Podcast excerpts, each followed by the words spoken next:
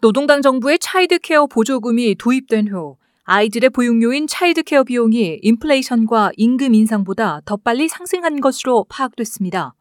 오늘 발표된 차이드케어에 대한 호주 경쟁소비위원회의 최종 보고서에 따르면 정부의 보조금은 전반적으로 전 소득계층에 걸쳐 보육료에 대한 학부모 부담금을 낮췄다고 전했습니다.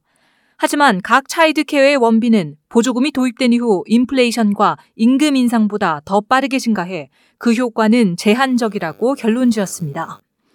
해당 보고서는 역사적으로 차이드케어 보조금이 확대되면 처음에는 학부모 부담금이 줄어들지만 곧 높은 수준으로 되돌아가는 경향이 있다고 언급하며 각 차이드케어가 후속적으로 원비를 인상시키며 각 가정의 혜택을 침식시킨다고 설명했습니다. 하지만 호주 경쟁소비위원회는 현재 시장 구조에서 모든 아이들과 가정에 접근 가능하고 저렴한 보육료는 제공되지 않고 있다고 파악했습니다.